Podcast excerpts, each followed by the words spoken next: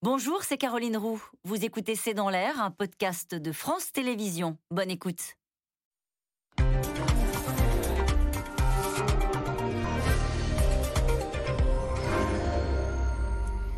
Bonsoir à toutes et à tous. Nous attendons vos questions SMS, Internet et réseaux sociaux pour alimenter notre discussion. Faites gaffe. Euh, voilà le message d'Olivier Véran aux Français en cette rentrée. Le ministre de la Santé voit s'éloigner la perspective d'un reconfinement, mais le retour des élèves en classe reste un casse-tête et inquiète les épidémiologistes, en particulier pour les moins de 12 ans qui échappent à la vaccination. Pour les autres, et en particulier pour les plus de 65 ans, la Haute Autorité de Santé a ouvert la voie à une troisième dose. Une campagne de rappel sera donc lancé euh, dès le mois de septembre, comme aux États-Unis, en Allemagne ou encore Israël, qui l'ouvre même aujourd'hui même aux trentenaires. Le variant Delta euh, continue de faire des ravages, en particulier dans les territoires où la vaccination est à la traîne, comme dans les Antilles, où la situation reste encore aujourd'hui très difficile. Vaccin, vous reprendrez bien une troisième dose C'est une question, c'est le titre de cette émission. Avec nous pour en parler ce soir, Anne-Claude Crémiot. Vous êtes professeur en maladies infectieuses à l'hôpital Saint-Louis. Votre dernier livre s'intitule Gouverner l'imprévisible. Pandémie grippale, SRAS, crise sanitaire aux éditions Lavoisier. Avec nous ce soir, euh, Bruno Mégarban. Vous êtes chef du service réanimation médicale et toxicologique à l'hôpital Lariboisière à Paris. Nicolas Béraud, vous êtes journaliste au Parisien et vous suivez notamment euh, pour le Parisien les questions de santé. Je signale votre euh, tout dernier article, vaccination anti-Covid, une troisième dose recommandée pour les plus de 65 ans et ceux atteints de comorbidité. Nous y reviendrons euh, longuement ce soir, en particulier avec vous, Nathalie Saint-Cric. Vous êtes éditorialiste politique à France Télévisions. Je signale votre livre sur Georges Clémenceau. Euh, je vous aiderai à vivre, vous m'aiderez à mourir aux éditions de l'Observatoire. Et avec nous euh, ce soir également Bruno Lima, Lina en direct de Lyon. Vous êtes virologue au CHU de Lyon et membre du Conseil scientifique. Bonsoir à tous les cinq. Merci de participer à ce C'est dans l'air en direct. Je commence avec vous, Anne-Claude Crémieux une troisième dose pour les plus de 65 ans, c'était indispensable? Euh, c'est euh, nécessaire, disons, parce que les, études, d'ailleurs des études très récentes euh, du mois pratiquement d'août, hein, sont toutes allées dans le même sens. Il y a une perte d'efficacité des vaccins avec le temps, et la conséquence, c'est que il y a une moins bonne protection, en particulier vis-à-vis du variant Delta, moins bonne protection sur les infections symptomatiques ou asymptomatiques, même si cette protection reste bonne, voire très bonne, sur euh, les euh, infections euh, sévères. Bruno Lina, moins protégé à partir de quand? On a dit à partir de 65 ans, donc il faudra faire une troisième dose à partir du mois de septembre. Mais ça veut dire que quand on a deux doses, on n'est pas protégé à partir d'un certain nombre de mois, de semaines. Est-ce qu'on a des données scientifiques là-dessus? On a des données qui sont incomplètes. C'est-à-dire que si on a plusieurs façons de regarder la chose. Premièrement, si on regarde les taux d'anticorps, mais ça, c'est de l'immunité mesurable dans, dans le sang. C'est pas tout à fait la même chose que la protection. On voit qu'au fil du temps, les anticorps mesurables dans les personnes vaccinées ont tendance à décroître. Euh, le, problème, c'est qu'on ne sait pas quel est le seuil au-delà duquel il n'y a plus de protection. Et pour l'instant, ce que l'on observe, et de nouveau, c'est observationnel cette fois-ci, dans la vie vraie, les personnes qui sont vaccinées, même quand elles sont à distance de la vaccination, conservent une efficacité vaccinale contre les formes graves.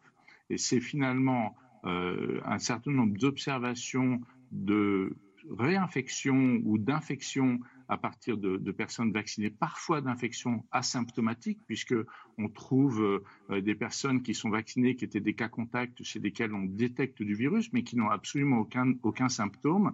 On observe qu'il y a la possibilité d'avoir une infection alors qu'on est vacciné, mais pas de forme grave. Et ça, c'est très important de, de, savoir que on maintient l'immunité protectrice vis-à-vis des formes graves, même à distance de la vaccination pour l'instant.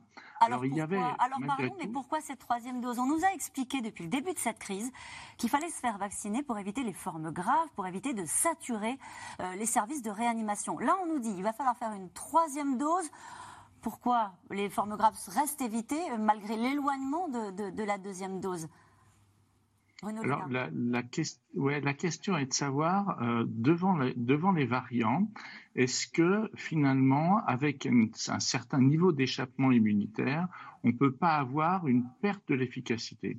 Et donc, un des paris qui est fait, c'est de remonter le taux d'anticorps avec la vaccination à des niveaux très élevés, puisqu'on sait que cette troisième dose induit euh, des, des taux d'anticorps extrêmement élevés, qui pourraient permettre d'avoir une meilleure protection croisée contre un virus qui s'est très légèrement différent. Mais euh, il y aura une, une, question additionnelle qui va venir. C'est lorsqu'on va avoir apparaître un vrai variant d'échappement immunitaire, il faudra à ce moment-là modifier le vaccin et faire un, un nouveau schéma vaccinal avec un virus variant, comme on le fait avec la grippe, par exemple. Bruno Megarman, sur cet aspect-là. Oui, on va dire, vous avez raison, effectivement. C'est une question qui se pose, d'ailleurs, l'OMS l'a clairement posée. Euh, effectivement, fallait-il ou faut-il Ouais. privilégier la troisième dose dans les pays qui ont les moyens de se le payer versus euh, mieux répartir les vaccins, en tout cas les doses disponibles et fabriquées par l'industrie, vers les pays qui n'en ont pas. Et donc effectivement protéger ceux qui ne sont pas vaccinés et qui risquent de faire les formes graves.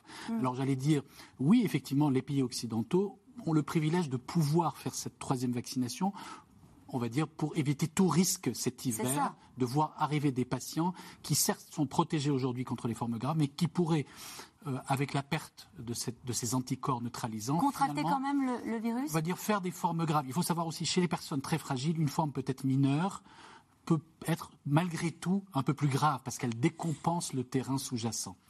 Maintenant, la question, effectivement, se pose réellement. Je dirais, il y a aussi une autre stratégie que pourraient rechercher certains pays, c'est-à-dire réduire le risque de contamination euh, des personnes doublement vaccinées, car évidemment, on sait qu'ils peuvent éventuellement être transmetteurs. Et dans ces pays, il y a un contingent de population qui ne veut de toute façon formellement pas se faire vacciner, donc il faut quelque part les protéger. Là aussi, ce sera un autre moyen de freiner encore la pandémie. On n'est plus dans les cas euh, graves. Je rappelle que vous êtes chef du service réanimation à l'hôpital Lariboisière et que pour l'instant, les services de réanimation sont quoi Pas saturés? Alors ça dépend, parce qu'en fait sur le littoral euh, euh, méditerranéen et en Corse, les services sont totalement saturés. Plus de 100% des lits euh, réservés à la réanimation sont occupés par les patients ayant la Covid-19.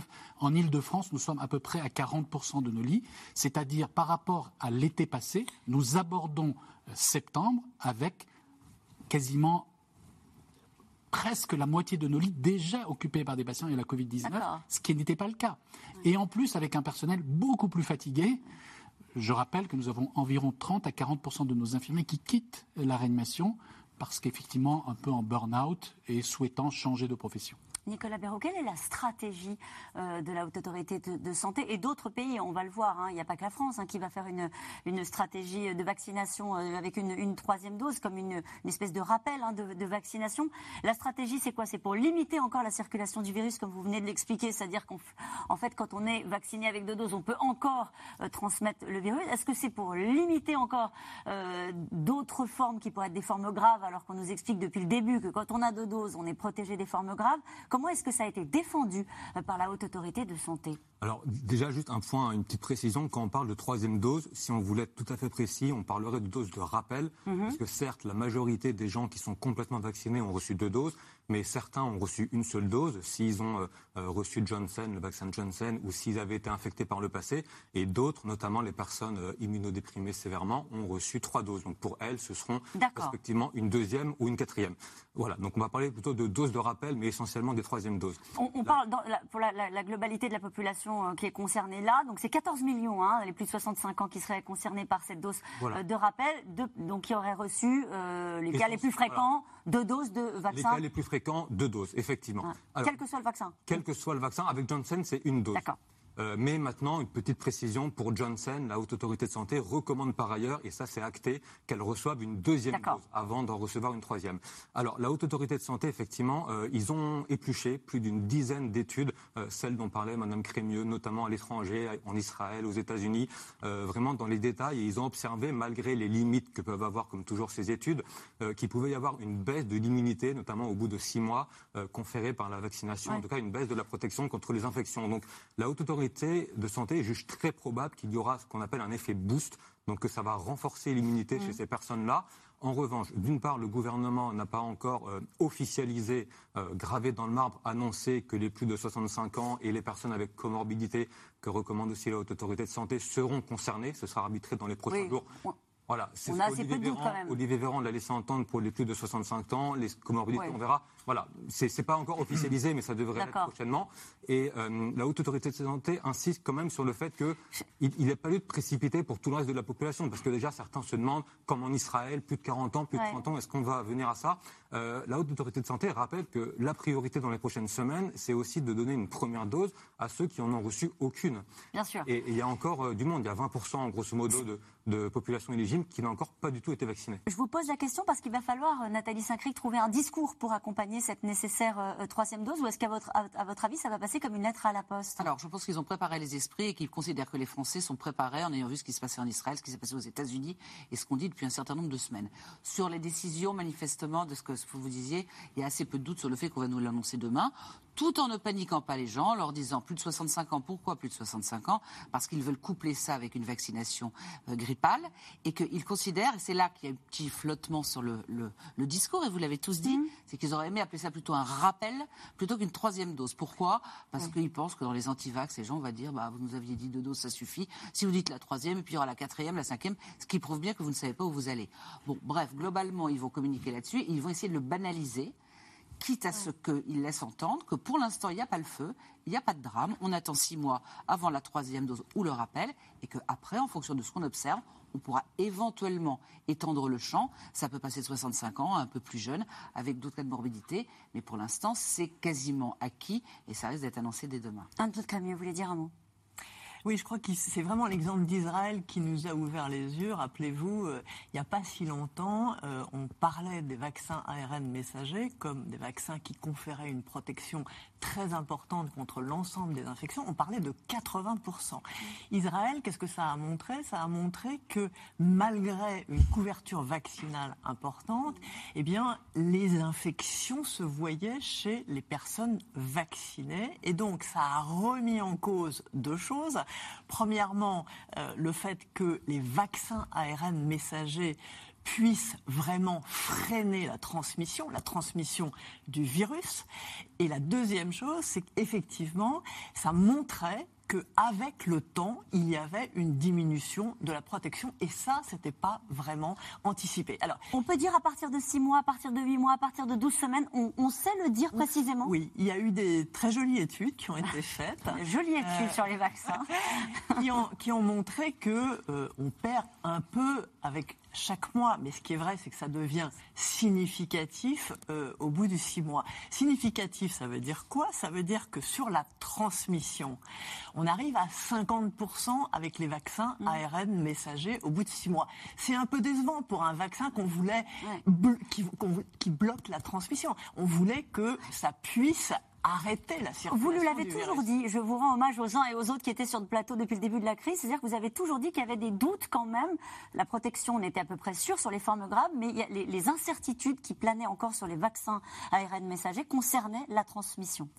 Oui, c'est un peu décevant, je, vous l'avoue. Euh, et euh, de fait, euh, ça remet un peu en cause, je dirais, ce qui était un espoir puis un peu une illusion d'obtenir un jour une couverture vaccinale suffisante pour stopper euh, la transmission. Ça ne veut pas dire, ça veut pas dire que les vaccins ne diminuent pas la transmission. Ils continuent à diminuer la transmission, mais vous le voyez, on passe d'une efficacité de 80% à 50%.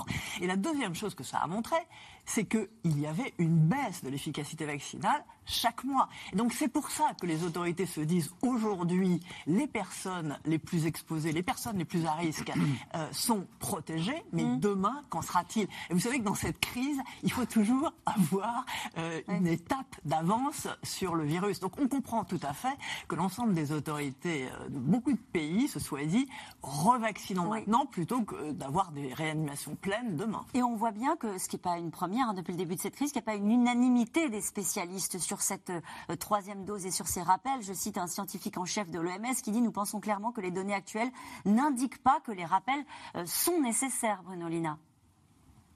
Euh, en fait, je pense que chacun est dans son rôle. Euh, L'OMS a pour objectif d'avoir une induction d'une immunité partout dans le monde, de façon à ce qu'on freine la diffusion de ce virus. Donc pour lui, pour l'OMS, il est important qu'il y ait une diffusion de ces vaccins dans l'ensemble des pays et qu'il y ait un phénomène de rattrapage en termes de vaccination pour ceux qui ne sont pas encore vaccinés. Et c'est vrai que dans ces conditions, voir des pays surconsommer dans l'esprit de l'OMS hein, des doses de vaccins alors que d'autres y ont à peine accès, euh, ce n'est pas tout à fait équitable.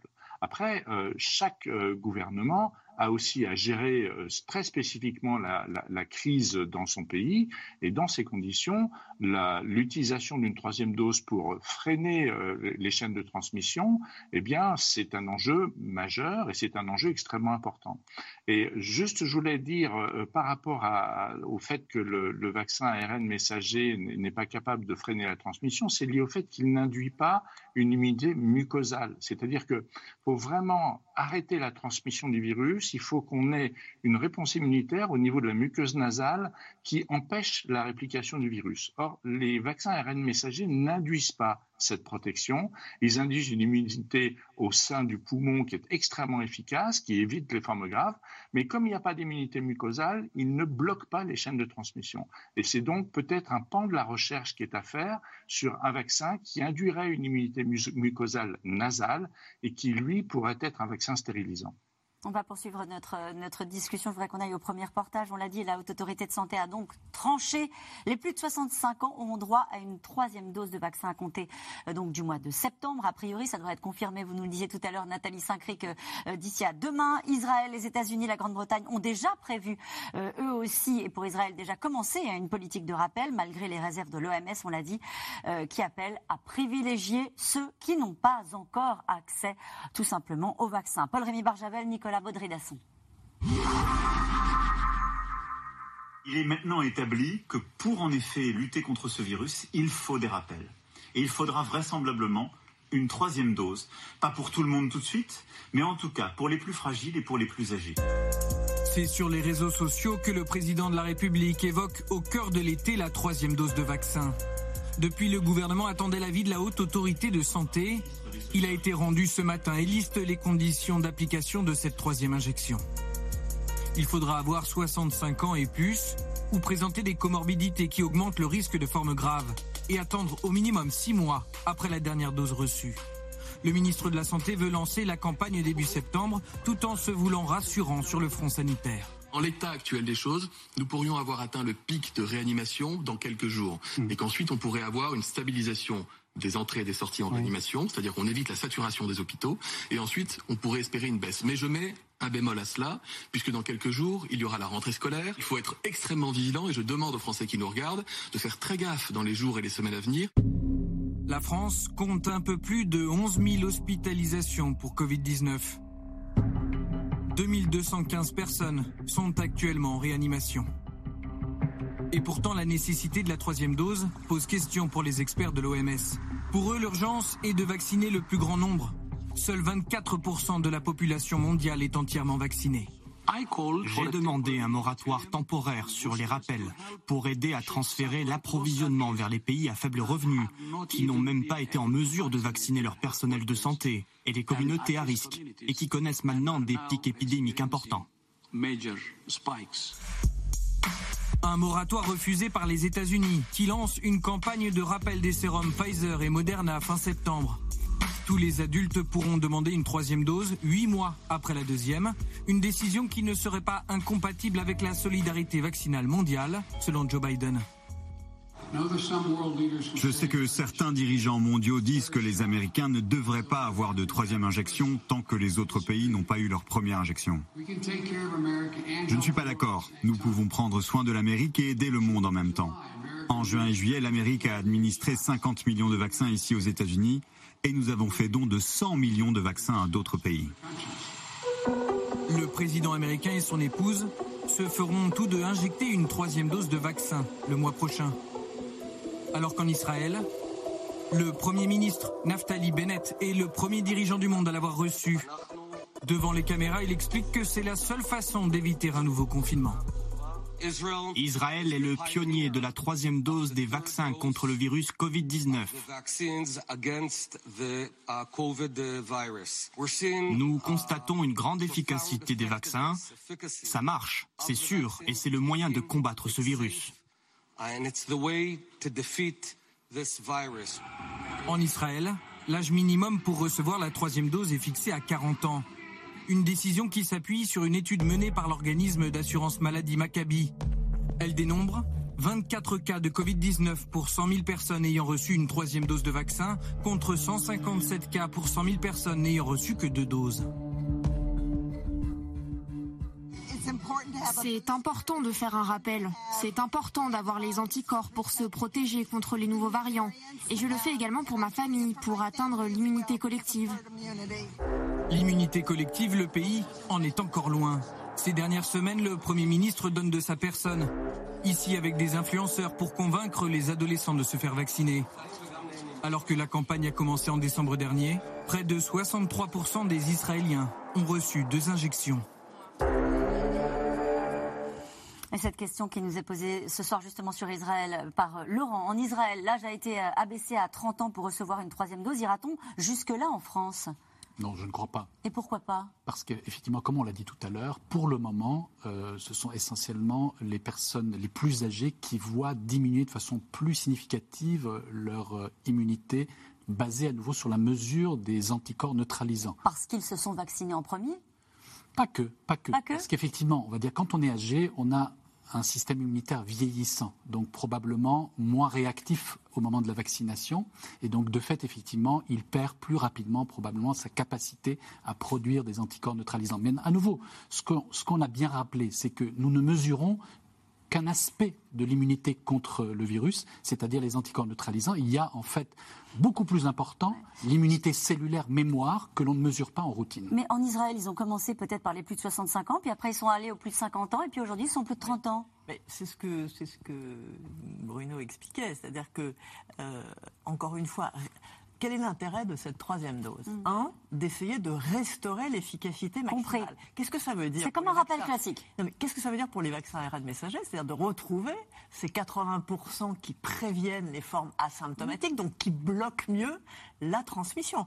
Et donc, euh, euh, et la deuxième chose, c'est effectivement euh, de prolonger l'effet de façon à ce que les personnes ne fassent pas de forme sévère. Donc, qu'est-ce que joue Israël?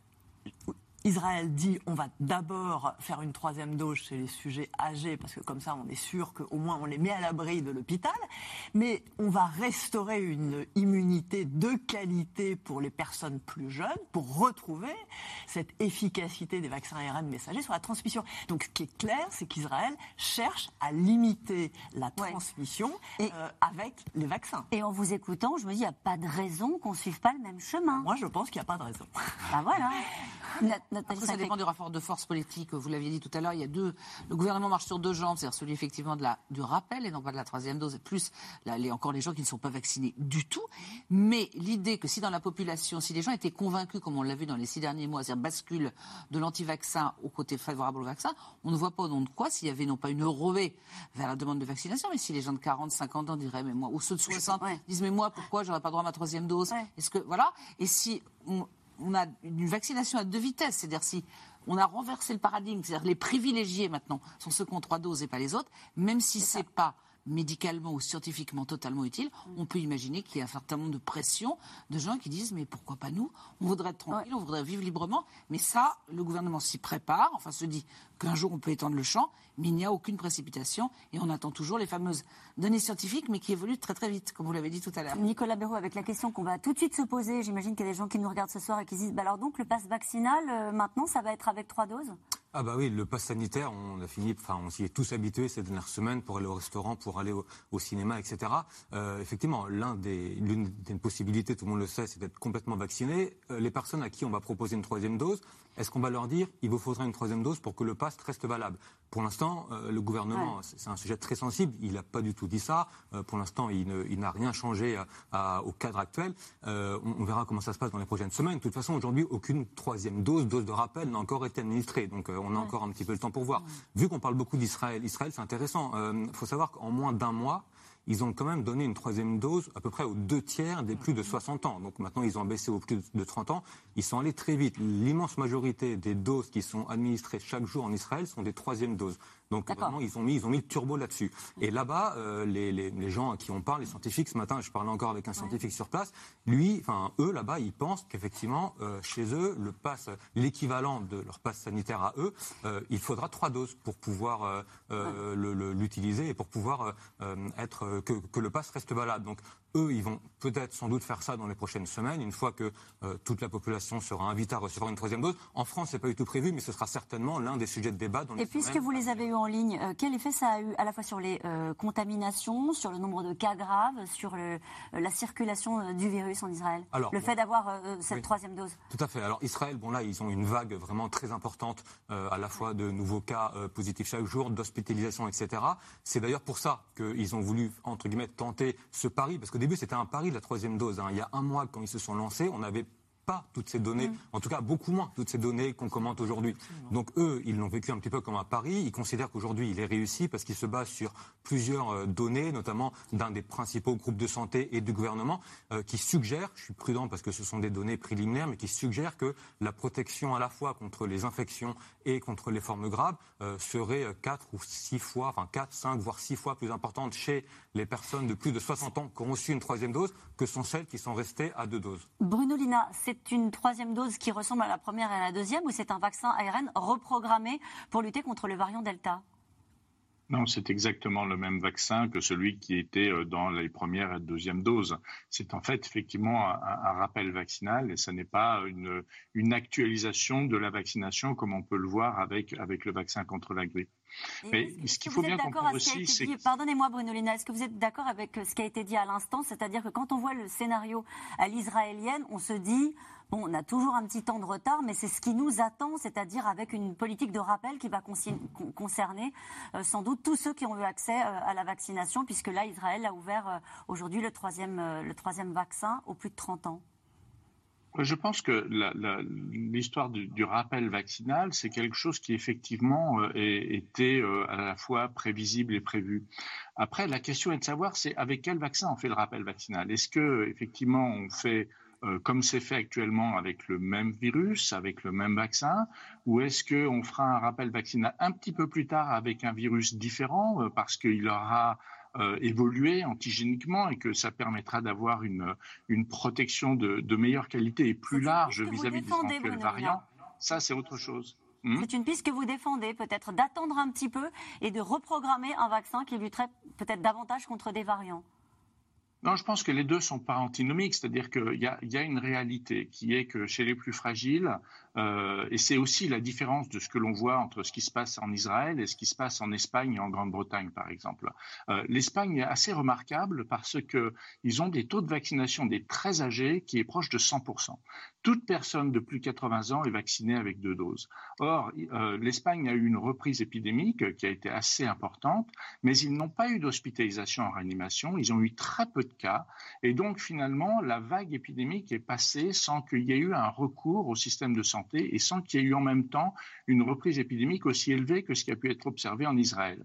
Et en Israël, au bout du compte, euh, le taux d'immunisation des très âgés est probablement euh, au même niveau que celui qui est en France, et donc ils s'exposaient à une reprise ah. Et ils seraient exposés potentiellement aussi, malgré euh, le, taux de vaccination qui était important rapidement, ils sont aujourd'hui, ils ont plafonné en termes de vaccination et c'est pas le pays qui a le plus vacciné euh, et qui est le, probablement le mieux protégé. mais, pour en revenir sur ce point, allez-y, je vous en prie, je vous en prie. Oui, c'est juste pour en revenir par rapport au vaccin différentiel qui pourrait être euh, un vaccin entre guillemets hétérologue avec euh, une autre souche. C'est important de garder cela en tête parce que euh, les données que l'on a à partir de travaux qui sont faits alors sur l'animal, c'est-à-dire vous savez ces coronavirus, ils existent chez les animaux et on vaccine les cheptels en particulier ça, contamine les, porcs et on essaye d'avoir une protection qui soit le meilleur possible. Eh bien, on s'est rendu compte que lorsque on répétait le même vaccin, parfois on avait une efficacité vaccinale qui finissait par plafonner, alors que si on alternait, c'est-à-dire qu'on modifiait le virus vaccinal, eh bien, on réaugmentait la protection tant vis-à-vis du virus initial que d'éventuels variants qui peuvent apparaître. Donc, il faut garder ça en tête parce que ça voudrait dire qu'un schéma vaccinal avec un virus hétérologue pourrait permettre d'avoir une protection qui serait de nouveau aussi bonne vis-à-vis des virus un petit peu anciens, comme le Delta, et qui permettrait de protéger contre de nouveaux virus qui apparaîtraient. Autre cas de figure, est-ce qu'il pourrait y avoir une troisième dose conseillée, donc peut-être pour les moins de 65 ans pour le coup, pour ceux qui ont reçu deux doses d'AstraZeneca?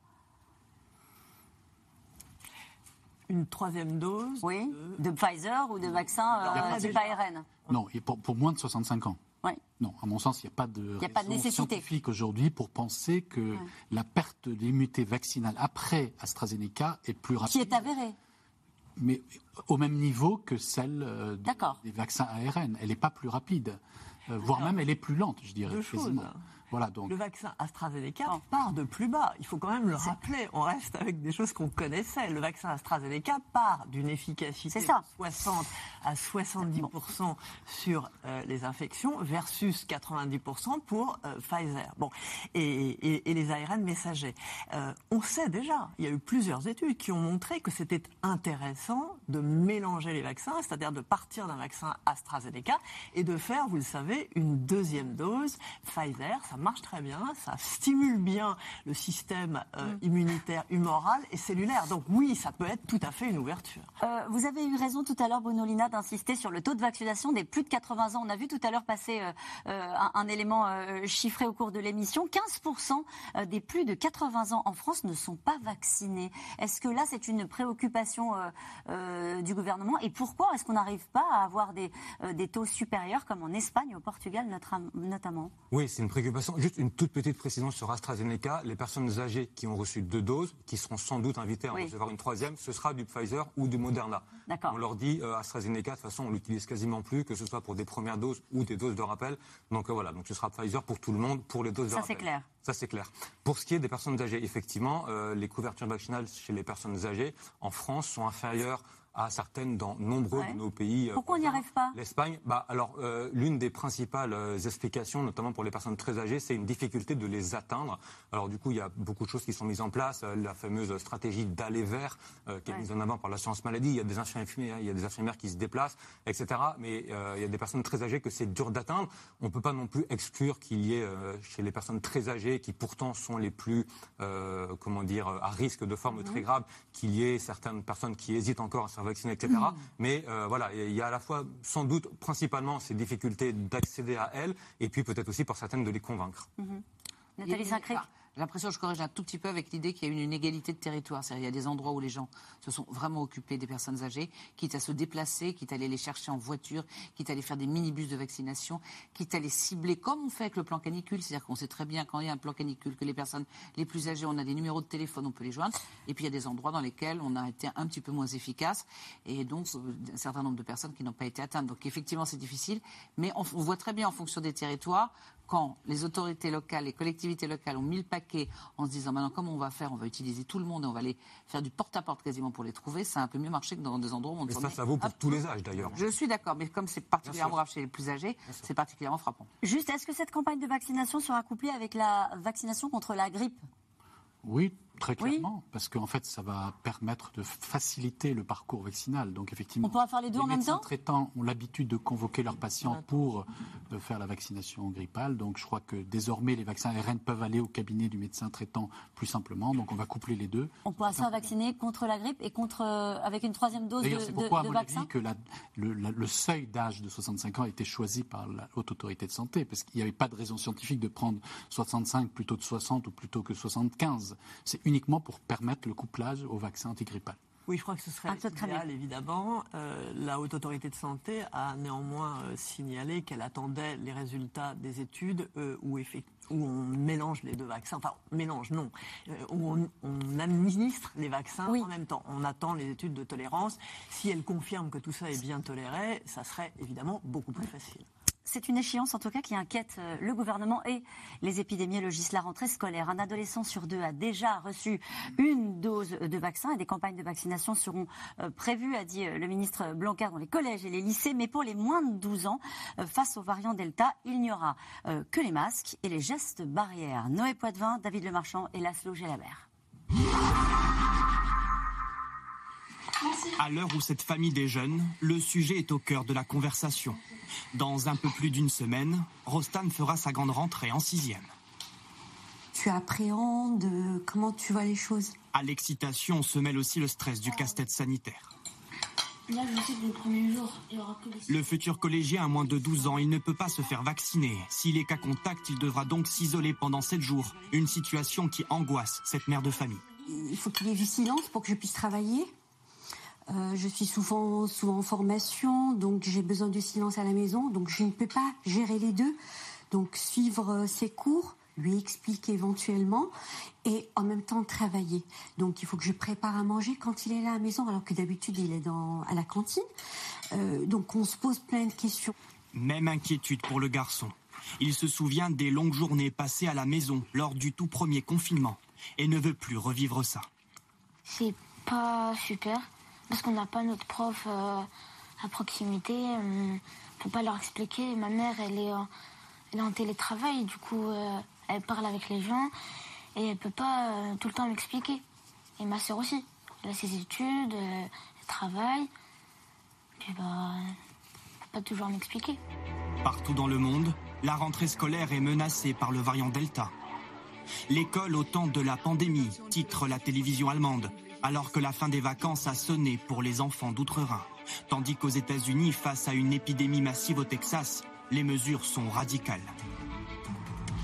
Ce matin, toutes les écoles d'une petite ville du Texas sont en quarantaine. Même scénario catastrophe en Polynésie française, où les écoles ferment deux semaines seulement après leur réouverture. Pour l'exécutif, c'est une nouvelle rentrée sous tension, avec beaucoup d'interrogations. En Conseil des ministres début août, Emmanuel Macron s'agace. Depuis le fort de Brégançon, le président déplore un manque de clarté, selon le canard enchaîné. L'expression du gouvernement a été tout sauf claire sur le sujet de la rentrée scolaire. Personne n'a compris ce qui allait se passer en matière sanitaire. Une critique destinée à son ministre de l'Éducation nationale, qui tente dans la foulée de se rattraper. En visite dans un centre sportif en région parisienne la semaine dernière, Jean-Michel Blanquer fait de la pédagogie. Il n'y a évidemment pas de passe sanitaire pour aller à l'école. L'école est ouverte. L'objectif doit être très clair et très compris par tout le monde, très simple. L'école doit être le plus ouverte possible pour tous les enfants de France. Et ce week-end, dans le JDD, le ministre détaille les règles sanitaires d'un protocole dit de niveau 2, mais déjà jugé trop complexe et peu adapté au territoire. Dans les Bouches-du-Rhône, le taux d'incidence grimpe à 671, 11 fois plus élevé que dans la Creuse. Alors certains scientifiques et syndicats d'enseignants prennent la plume dans les colonnes du monde. Il nous apparaît aujourd'hui impensable pour la majorité des départements français d'envisager une reprise au niveau 2 du protocole sanitaire. Dans son arsenal pour lutter contre le Covid-19, le ministère prévoit environ 600 000 tests salivaires pour les élèves en primaire. Mais là encore, les consignes sont floues, selon plusieurs syndicalistes. Comment est-ce qu'on fait? Est-ce qu'il y a un protocole, par exemple, nous, dans l'Académie de Paris, qui explique concrètement comment ça marche? Et ensuite, une fois qu'on a ça, il faut savoir si les parents sont d'accord ou pas pour que leurs enfants passent un test salivaire. Si on a un taux d'acceptation faible chez les parents, il faut se poser la question de pourquoi et donc faire des campagnes à destination des parents. Il faut savoir sur quel temps aussi c'est fait et qu'est-ce qu'on fait des résultats. Pour cette rentrée, le gouvernement mise surtout sur la vaccination des adolescents. 55% des 12-17 ans ont déjà reçu au moins une dose. Mais selon l'Institut Pasteur, les mineurs pourraient représenter jusqu'à la moitié des contaminations dès le mois de septembre. Je voudrais reprendre avec cette phrase d'Arnaud Fontanet, qui est épidémiologiste et membre du conseil scientifique que vous connaissez bien, Bruno Lina, qui dit L'école est la situation la plus complexe qui nous attend cet automne. Vous êtes d'accord avec ça, Bruno Lina, naturellement, avec le cas très particulier, ce qui a bien été exposé dans ce reportage, des moins de 12 ans qui ont donc le variant Delta, mais pas la vaccination. Exactement. Effectivement, la situation pour la reprise scolaire est, très compliquée. Elle est compliquée parce que la vaccination des plus âgés, euh, des 12-18 ans, va être incomplète et donc euh, on n'aura pas une immunité qui se permettra vraiment de, freiner totalement la circulation du virus. Et on va se retrouver avec un groupe d'âge qui qui se retrouve à l'école, hein, qui est depuis la maternelle jusqu'au primaire, où on sait que c'est l'ensemble des personnes qui sont non vaccinées en France qui se retrouvent là. Et des études récentes ont montré en plus que c'est dans ce groupe d'âge, avec l'évolution des virus, aujourd'hui, euh, on a des transmissions intrafamiliales qui sont les plus élevées. Euh, rappelez-vous, ces virus, ils ont évolué. On a commencé par dire au, début de la pandémie, en, en mars-avril 2020, que euh, les enfants étaient peu vecteurs, peu transmetteurs. Eh bien là, on, est en train de se rendre compte qu'avec le variant Delta, euh, au sein d'une cellule familiale, c'est les enfants qui transmettent le mieux le virus à la famille. Donc, donc c'est effectivement une, situation qui est complexe, qui est difficile à gérer et pour lesquelles, heureusement, on a un certain nombre d'éléments de réponse, on n'est pas démunis, mais qui vont être des mesures de protection classiques, je dirais, celles qu'on a pris l'habitude d'utiliser. C'est le port du masque, c'est euh, les mesures d'hygiène, la distanciation, l'aération des, classes, etc. Nicolas Béraud, ce qu'on se disait pendant le reportage, c'est que la situation, elle sera peut-être même plus compliquée qu'à la rentrée dernière. Bah, en tout cas, euh, pour ce qui est des fermetures de classes, parce que dans les écoles, euh, pas les collèges et les lycées, mais les écoles, la règle reste la même. Donc, s'il y a un cas positif, euh, la classe doit fermer. en fait, dans ce, cette espèce de cocktail, on a d'un côté le variant Delta qui est très contagieux, qui est apparu. Les enfants qui, certes, font beaucoup moins de formes graves que les personnes âgées, mais qui peuvent quand même, comme ça vient d'être dit, transmettre le virus, mhm. notamment à leurs personnes âgées. Certains d'entre eux peuvent quand même faire une forme grave. et donc, avec un variant très contagieux et qui cumule ces caractéristiques, effectivement, on peut craindre qu'il y ait de nombreuses fermetures de classe à partir de la rentrée, surtout qu'il n'y a pas la vaccination pour les moins de 12 ans. Euh, et ça, c'est un des principaux peut-être enjeux, non pas des, jours, des semaines à venir, hein, mais plutôt des mois à venir. Euh, euh, les études sont en cours, les grands laboratoires Pfizer et Moderna sont en train de, mener des études. Les Américains, d'ailleurs, on, leur ont dit, notamment à Pfizer, d'inclure beaucoup plus d'enfants dans les essais cliniques parce qu'ils veulent vraiment avoir des données très robustes. Donc on n'aura pas des résultats a priori avant plusieurs semaines, voire quelques mois, avant qu'un pays se lance dans la vaccination des moins de 12 ans. Mais pour l'instant, c'est prévu euh, nulle part. Et c'est aussi pour cette raison que les moins de 12 ans inquiètent particulièrement. Oui, un très bien. Oui. Euh, on est face à un nouveau euh, variant, mais on sait des choses sur ce qui se passe à l'intérieur de l'école, sur la transmission à l'intérieur de l'école des virus. Et qu'est-ce qu'on sait? On sait que souvent, à l'intérieur des, écoles, la transmission se fait de l'adulte vers les enfants. Or là, les adultes et les adolescents peuvent être vaccinés, la mhm. première chose. Deuxièmement, on sait que les masques protègent. Il y a eu plusieurs études très belles pour montrer que les masques à l'intérieur de l'école protègent. Donc on a ces deux éléments qui sont quand même importants et qui vont, on peut l'espérer, je dirais, un peu freiner la, transmission euh, du virus. On est d'accord que l'objectif, c'est ce que disait à l'instant Nicolas Béraud, l'objectif, c'est la vaccination des moins de 12 ans. Euh, on a l'impression que c'est un sujet tabou. À terme à, non. à terme, évidemment, à terme, après une fois qu'on aura les, résultats des études scientifiques dont vous parliez. Aujourd'hui, c'est vacciner les plus de 12 ans. À l'inverse, pour protéger ceux qui ont moins de 12 ans, il faut vacciner l'entourage adulte. Car effectivement, euh, euh, les enfants, certes, transmettent, mais aussi, souvent, ils sont euh, infectés parce que des personnes autour d'eux leur transmettent le virus.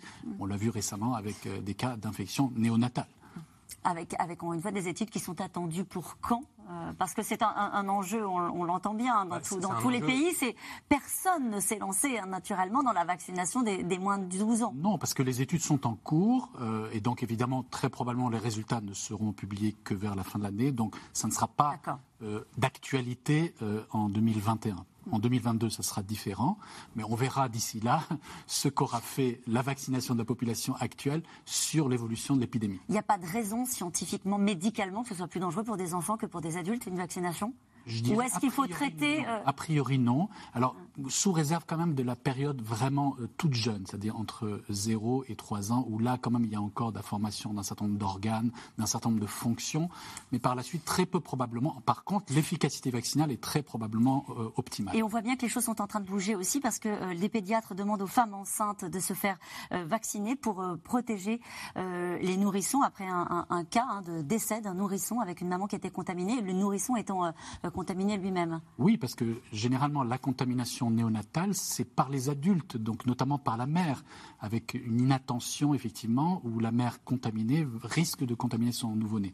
Alors il y a des cas exceptionnels de contamination in utero au travers du placenta, mais ça reste exceptionnel. Nathalie Saint-Cric, là on touche un sujet extrêmement sensible quand on pense notamment aux mobilisations des antivax. On a voyé passer des pancartes hein, euh, pendant ces, mobilisations. touche pas mes enfants. enfants, effectivement. Donc politiquement, indépendamment de, de, la, de la science, c'est effectivement quelque chose qui n'est pas envisagé. D'abord parce qu'on n'a pas l'intention d'être les premiers. Ensuite, puisque vous l'avez vous l'avez dit tout à l'heure, ça ne se fait dans aucun pays au monde. Deuxièmement, parce qu'on attend les études, et puis parce qu'on a vu, vous le dites, dans les, dans les banderoles, il y a une, espèce de, côté de se hérisser autant.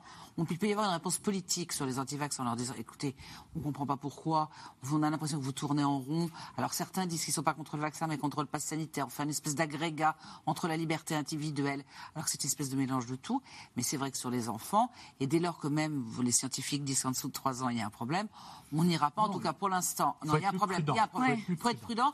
Il y a pour l'instant, même si tout est intellectuellement envisagé, politiquement, c'est quelque chose qui viendra vraiment en dernier recours, si c'est prouvé, si c'est possible, si c'est fait ailleurs et s'il y a un mouvement général. Et ce qu'on espère en revanche, puisque sur les adolescents, on a commencé le 15 juin, à les vacciner, que pour l'instant on en est à 30% de deux doses sur les 12-17, on espère vraiment accélérer et comme on ne peut pas toucher au moins de 12, et c'est vraiment, et manifestement, la réponse des adolescents est plutôt positive. Ils sont... Avec une vraie campagne de vaccination qui sera menée dans les collèges et les lycées. Hein. Exactement, et avec des, centres de vaccination qui se rapprocheront des lieux où vivent bah, les jeunes, et donc les adolescents qui pourront avoir accès facilement.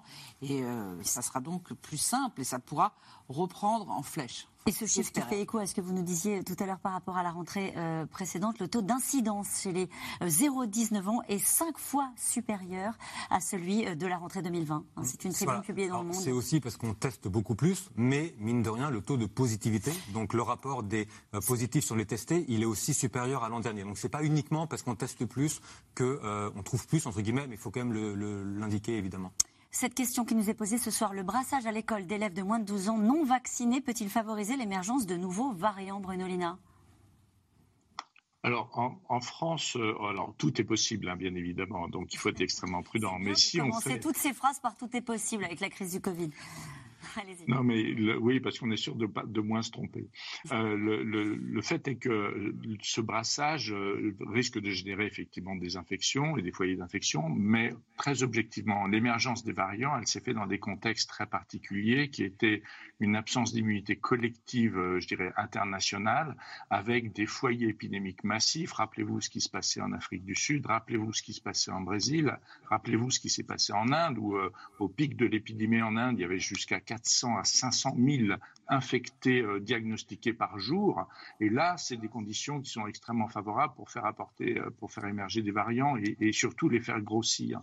Donc, euh, on est en France, a priori, un, espace où le virus circule encore, mais pas à des niveaux aussi élevés que ceux qui ont permis de faire la, genèse des, variants. Donc, c'est pas le risque, il n'est pas là. Le risque, il est beaucoup plus d'avoir des infectés que d'avoir une émergence de variants.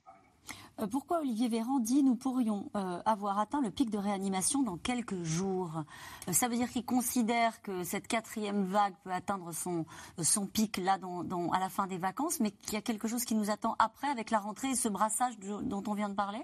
Alors, les contaminations, euh, donc c'est-à-dire euh, les nouveaux cas de contamination, ont déjà atteint leur pic. Désormais, on est plutôt à la baisse. Alors certes, c'est un plateau haut, mais qui descend quand même tranquillement. Et donc, de fait, euh, généralement, on a le pic des hospitalisations, on va dire 15 jours à 3 semaines après. donc on s'attend effectivement, d'ailleurs c'est le résultat des modélisations de l'Institut Pasteur, à un, un pic des hospitalisations en réanimation début septembre. Ça, évidemment, si rien ne bouge. C'est-à-dire si nous restons. Ça, c'est sans la rentrée des classes. Sans la rentrée des classes. voilà. Maintenant, évidemment, ce qui va changer, c'est que mi-septembre, on sait de façon inéluctable que les contaminations vont repartir à la hausse. Et massivement, puisque c'est maintenant la rentrée des classes avec le. La cinquième vague, quoi. C'est la cinquième vague. Et donc, de fait, effectivement, la petite accalmie que nous allons observer euh, vers le mois de septembre en réanimation va malheureusement risquerait de s'accélérer. Et c'est là où on va dire il y a un intérêt scientifique et un intérêt euh, pour le, on va dire la, santé publique de la population, de savoir est-ce que le, au taux de vaccination actuel de la population, on va réussir à découpler totalement les contaminations qui vont progresser des infections hospitalières? Malheureusement, pas encore le cas. On ne sait pas. Et si on se réfère justement à, l'exemple d'Israël, car on a à peu près la même immunité que ce qu'ils avaient il y a un mois, eh bien malheureusement, il n'y a pas eu un découplage parfait. Et par rapport aux États-Unis qui étaient aussi en avance sur la vaccination Alors les États-Unis, c'est encore pire. Eux, c'est même une flambée massive. Alors racontez-nous. Racontez-nous. Bah, c'est-à-dire eux, ils sont restés fixés. Euh, et la, vaccination ne progresse pas du tout, euh, notamment dans les États du Sud où effectivement il y a des, on va dire des gouverneurs plutôt républicains anti-vaccins qui n'encouragent pas la population. Et donc là, effectivement, euh, on est en plein dans une vague hospitalière de l'épidémie avec des réanimations totalement saturées, comme le cas par exemple en Floride. Et dans les territoires où le taux de vaccination ne décolle pas, le variant euh, fait des ravages. C'est le cas aux Antilles. En Guadeloupe, le préfet demande même le report de la rentrée scolaire. Et en Martinique, Fort-de-France est aujourd'hui à l'arrêt, avec une crise sanitaire doublée d'une crise sociale. Reportage Mélanie Nunez, Pierre Dehorne et Léa Dermidjian. Deux semaines maintenant que la Martinique semble figée dans le temps. Et dans les rues de Fort-de-France confinées, ils font partie des rares habitants à circuler. On va faire le fond de mer. Et puis après, quand on aura terminé pour cette première maraude, vous allez reprendre toutes les petites couillons transversales. Ces bénévoles du SAMU social distribuent des repas aux plus précaires. Comment vas-tu, mon ami? Tu veux un petit repas? Il n'y a pas de souci. Attends deux secondes, le père te donne ça. Tu veux pas de l'eau? Tu as de l'eau? Eh bien, d'accord. Bon appétit. Ici, la crise sanitaire est aussi une crise sociale. Tu penses qu'il veut un repas, notre ami? La vie devient de plus en plus dure en Martinique et personne ne veut l'admettre. Alors que voulez-vous qu'on vous dise? Rien d'autre?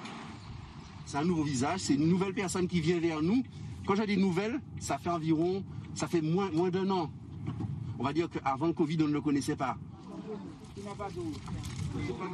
Sur les points de distribution, beaucoup se pressent pour récupérer un repas. À quelques minutes près, vu la demande, il pourrait ne plus en rester. Là où l'an dernier, nous avions 300 repas distribués le, 25 août, cette année, nous sommes le 12, on a 350 repas qui sont passés en une heure. À l'hôpital, les renforts de métropole comme Vincent découvrent une situation catastrophique. Plus aucun lit disponible, Ici, le tri entre patients est devenu une réalité. Vous êtes déjà arrivé là sur, euh, sur le dernier jour Oui. Oui, bien sûr. Des patients qu'on n'a pas pu prendre euh, parce qu'il n'y avait pas de place euh, et au final c'était trop tard. oui, ça arrive tout le temps en fait. C'est pas dur, c'est atroce c'est atroce de choisir entre euh, deux patients euh, qui a le plus de chances de survie et euh, de se focaliser sur ce patient-là. C'est un équivalent de médecine de catastrophe en fait. C'est là que je me rends compte. C'est plus là en entendant ça qu'en étant dans une seule chambre. Particularité de cette quatrième vague, des patients plus jeunes, la quasi-totalité n'est pas vaccinée. Certains, comme cet homme de 48 ans, refusent l'injection et préfèrent se soigner avec des remèdes à base de plantes. Je vais vous dire pourquoi, parce que je suis très croyant. Donc, ce qui arrive, arrive. Hein. Pour moi, c'est du décide après. Je suis euh, ce qu'on me dit, le traitement qu'on me dit ici, je le suis. Il n'y a pas de souci. Mais le reste, je dis, je suis croyant. je laisse à la volonté. Voilà. En Martinique, seulement 25% de la population a reçu au moins une dose de vaccin. Un chiffre en hausse, mais les réticences restent fortes. Au fil des rares rencontres dans les rues, un rejet bien ancré. Même chez ceux qui sont pourtant frappés de plein fouet par le confinement. C'est le cas de Georges. Il tient cette boutique de vêtements. La boutique, elle est fermée, c'est ça? Alors, c'est euh, depuis euh, le 9 août. 50% de chiffre d'affaires perdu et peu de perspectives d'avenir. Mes parents ont construit cette entreprise euh, et euh, on a cette peur quoi, de perdre tout. Si ça continue euh, dans la durée, ça va être catastrophique. Quoi. On sera obligé, malheureusement, peut-être de licencier les salariés. Une économie martiniquaise fragilisée et au marché, des prix qui flambent du simple au double pour certains fruits. Eh bien, mais c'est tout qui a augmenté, la banane, les mangues, c'est tout, tout, comme vous voyez là, tout a augmenté. Et pourtant, encore une fois, lorsqu'on leur demande s'ils veulent se faire vacciner, la réponse est souvent la même. Pour le moment, là, j'attends. Parce qu'il y a pas mal de personnes qui prennent le vaccin, qui meurent après. Il y a une dame qui a dit qu'elle a pris le vaccin, elle a été faire le, le texte, le texte, elle est positive. Pourquoi?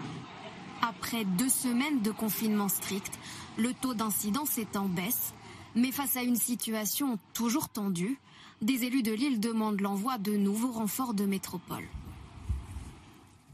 Et cette question qui nous est posée euh, ce soir après ces propos qui nous ont tous fait bondir, hein, cette femme qui dit on se fait vacciner et on meurt après, et vous nous disiez les uns et les autres, il y a des choses qui circulent encore comme ça sur Internet, et en particulier euh, dans, dans, les Antilles. Cette question, pourquoi la Martinique et la Guadeloupe sont-elles sous-équipées médicalement et leur population sous-vaccinée? Nathalie saint Alors sous-équipées médicalement, j'ai l'impression que les choses sont en train de bouger, mais c'est le refus de vaccination. Alors il y a des sociologues qui ont travaillé, qui sont plus compétents que moi, qui expliquent qu'il y a une méfiance vis-à-vis de la métropole, c'est-à-dire mm. suite au chlordécone, qui est donc un pesticide sur lequel on m'a dit qu'il avait aucun problème, alors que effectivement ça fait des ravages aux Antilles. il y a probablement un reste aussi d'essais nucléaires euh, de la France en Polynésie où on se dit qu'en gros c'est des choses qui viennent de la métropole. Et puis il y a des phénomènes de, de des phénomènes de croyance et une résistance absolument qui est irrationnelle. On entendait ce, ce, cet homme sur son lit d'hôpital dire non non je m'en remets à Dieu, je ne veux pas me faire vacciner. Enfin c'est respectable. Je veux dire sa croyance, on peut le comprendre. Enfin on peut le comprendre, on peut l'expliquer en tout cas.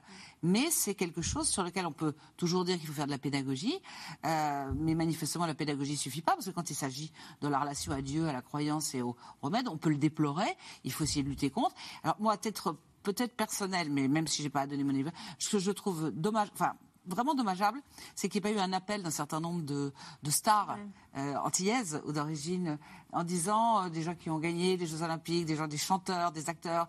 Enfin, qui appellent à la vaccination. Si les politiques disent quelque chose et que les politiques, on ne leur accorde aucun crédit, que ça vienne d'ailleurs et qu'ils disent allez-y, ça n'est pas dangereux, je l'ai fait.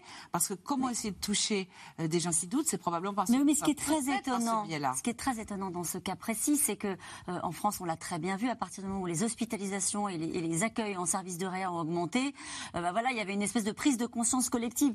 vous me disiez que la, principalement les cas de décès du Covid aujourd'hui se déroulent aux Antilles et malgré tout, il y a toujours cette, réticence vis-à-vis de la vaccination. Oui, tout à fait. Alors si on veut mettre quelques chiffres, aujourd'hui, chaque jour, grosso modo, un décès sur trois en France et euh, une hospitalisation, enfin une admission à l'hôpital euh, sur six est aux Antilles, en Guadeloupe et Martinique, qui pourtant ne représentent qu'environ 1% de la population. Le taux d'incidence, donc le nombre de cas positifs sur une semaine pour 100 000 habitants, ça a été dit tout à l'heure, il est en légère baisse au niveau national, il est passé de 250 à 220. Il est aussi en légère baisse dans les Antilles, comme ça a été dit, mais à des niveaux encore très élevés. Il est quasiment autour de 1000 en Martinique et de 2000 en Guadeloupe. Donc les indicateurs de l'épidémie sont vraiment dans le rouge vif. C'est une vague, euh, c'est la plus forte vague que les Antilles, euh, euh, enfin voilà, c'est la plus forte qu'ils connaissent aujourd'hui. et puis, dernier indicateur, évidemment, la couverture vaccinale, qui est environ trois fois moins importante qu'au niveau de toute la France. La vaccination progresse légèrement en Guadeloupe, notamment les sapeurs-pompiers ont, fait état d'une petite augmentation du nombre quotidien de doses injectées. Par contre, évidemment, ils mettront du temps à atteindre des couvertures vaccinales qui seront, enfin, qui seraient suffisantes pour euh, vraiment stopper ou parvenir à stopper l'épidémie. Et en plus, on voit, comme ça a été dit, que miser que sur la vaccination, a priori, ne marchera peut-être plus. Anne mieux. Oui, euh, vous avez complètement raison de, de, signaler ça. Le, il y a deux choses. Il y a euh, d'une part, le risque est effectivement un, facteur qui peut augmenter la vaccination. On le voit mm. aujourd'hui dans les États du sud des États-Unis qui sont très en retard par rapport aux autres États, mais qui commencent maintenant à se vacciner euh, en raison de cette vague Delta et des décès. Et la deuxième chose sur laquelle il faut vraiment insister, c'est ce que on vient d'apprendre depuis un mois, c'est qu'en réalité, c'est l'association de la vaccination, d'une bonne couverture vaccinale et de mesures barrières qu'on garde comme le masque, comme le pass sanitaire, qui permettent de contrôler cette vague Delta. On le voit, il y a des pays qui ont misé uniquement sur le contrôle, comme les pays zéro Covid qui sont en difficulté. À l'inverse, euh, Israël avait misé complètement sur la vaccination et il a dû revenir à des mesures de contrôle. Donc on voit bien que c'est l'association vaccination plus mesures de contrôle qui est nécessaire pour cette vague Delta. Et je dois dire qu'en France, ce, euh, je, l'élément euh, favorable, c'est qu'on a cette association, puisqu'on a la vaccination, mais on a gardé le masque, Dieu merci, hmm. en milieu clos, et on a le pass sanitaire qui réduit les risques euh, d'un euh, événement super contaminateur en milieu clos. Bruno Lina, vous voulez ajouter un mot sur la situation dans les Antilles? Oui, enfin, je crois que la, situation, vous, l'avez dit, mais je crois qu'on ne le répétera jamais assez, elle est vraiment dramatique là-bas. Et, la Polynésie française est aussi un, espace euh, francophone qui est touché, qui est, qui est très gravement touché. Et ce qui est, ce qui est un petit peu triste, c'est qu'en fait, on sait euh, en métropole que le, le, Covid touche particulièrement les plus précaires. Or, dans, dans les îles et dans les, les territoires d'outre-mer, il y a une précarité qui est importante. Et donc, le, il y a une espèce de, de phénomène je dirais presque euh, de, cercle vicieux avec cette précarité qui existe, cette absence de vaccination et euh, l'apparition de ce virus là-bas qui est quand même terriblement transmissible et qui euh, touche des personnes. Et malgré tout l'équipement médical qu'on pourra apporter là-bas, si à un moment donné il n'y a pas une prise de conscience quelque part de, de la population sur le fait que, comme le disait Anne-Claude, il faut qu'il y ait à la fois de la vaccination, mais aussi le port du masque, les mesures d'hygiène et l'ensemble des mesures qui freinent la diffusion des virus, eh bien, malheureusement, cette épidémie va avoir un effet dévastateur. Donc, euh, il y a de parler de la euh, Polynésie et, on l'avait pas suffisamment fait euh, depuis le début de cette émission. Et je rajoute juste ce chiffre 54 décès en Polynésie en 72 heures et le taux d'incidence a atteint 2800 pour 100 000 habitants. Oui, je voulais juste faire un commentaire complémentaire. C'est qu'effectivement, on va dire, on a la démonstration de l'intérêt épidémiologique de la vaccination.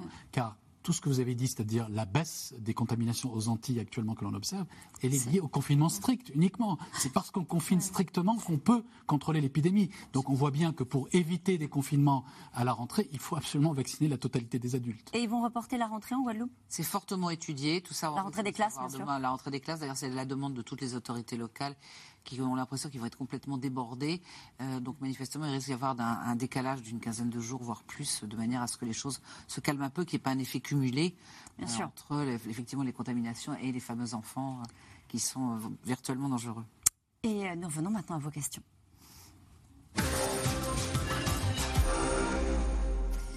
À quoi sert concrètement la troisième injection? Bruno Lina Concrètement, elle sert à restimuler l'immunité, à remonter le taux d'anticorps euh, qui est en décroissance chez un certain nombre de personnes, et en particulier les plus fragiles, les plus de 80 ans et euh, les immunodéprimés. Après, elle est aussi une mesure de précaution par anticipation euh, en prévision d'une éventuelle circulation épidémique lors du, lors du quatrième trimestre de, cette année pour essayer de protéger ceux qui sont plus à risque d'aller euh, solliciter la réanimation.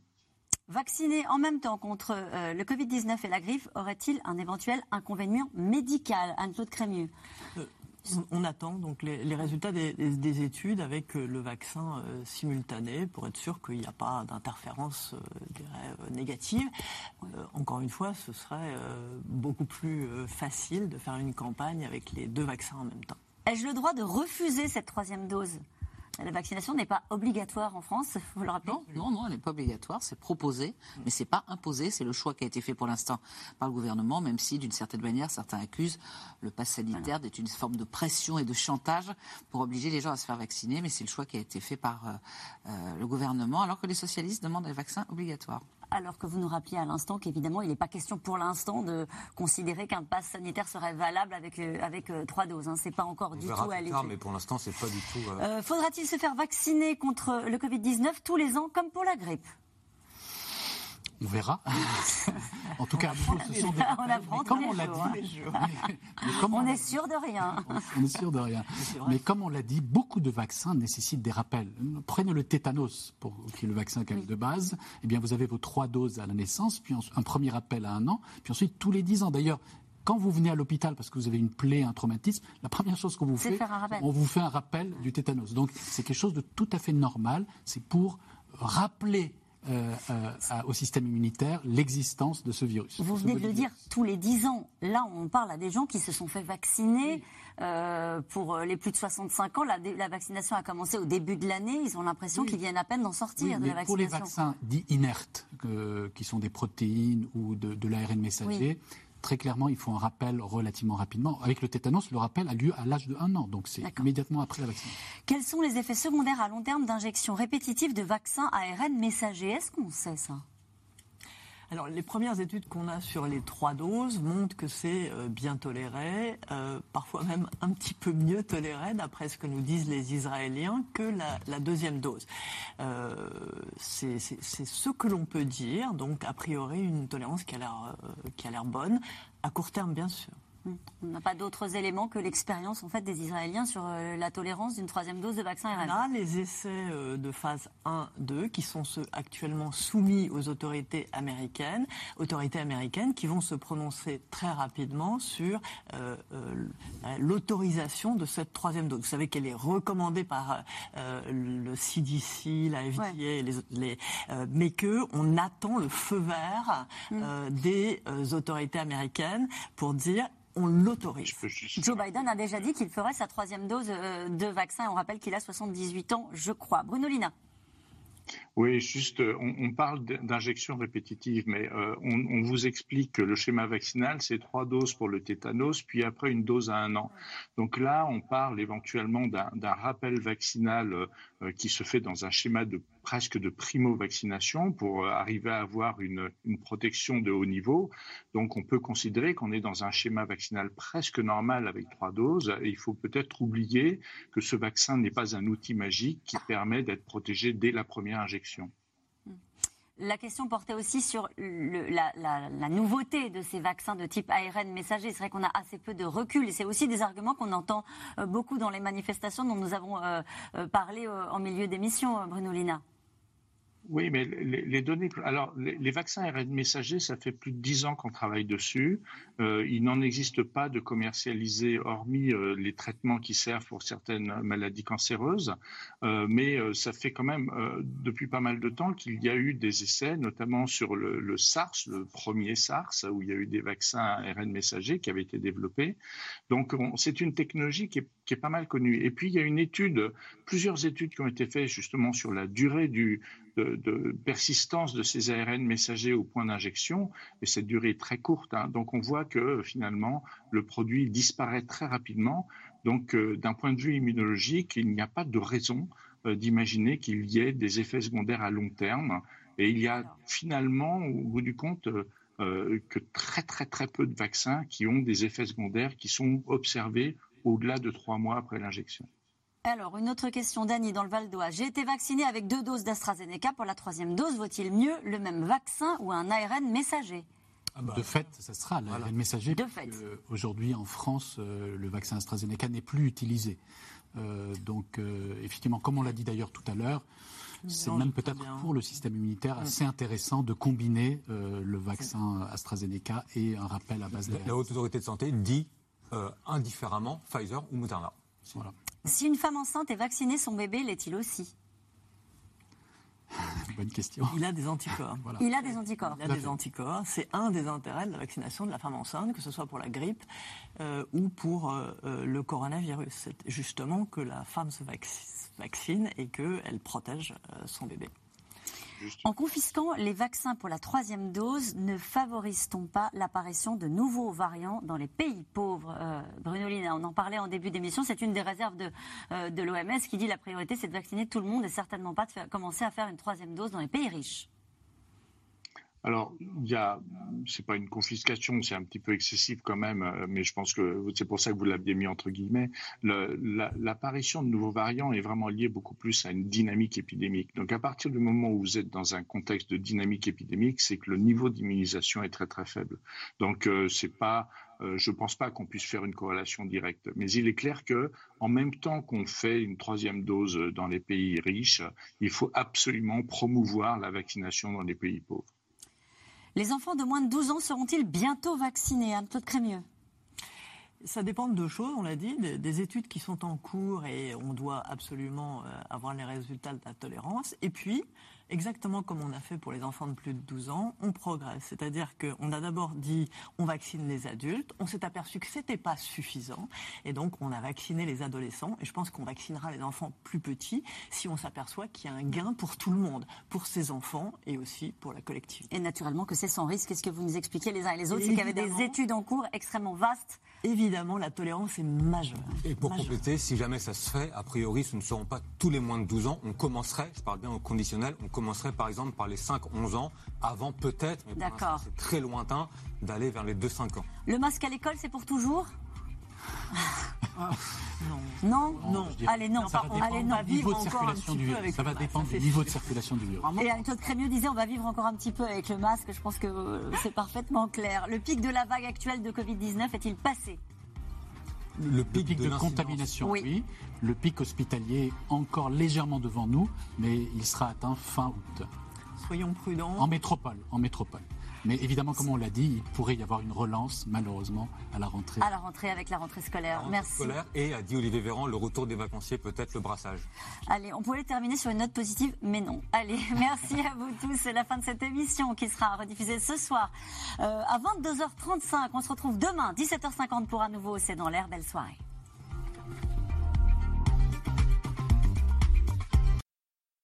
C'était C'est dans l'air, un podcast de France Télévisions. Alors s'il vous a plu, n'hésitez pas à vous abonner. Vous pouvez également retrouver les replays de C'est dans l'air en vidéo sur France.tv.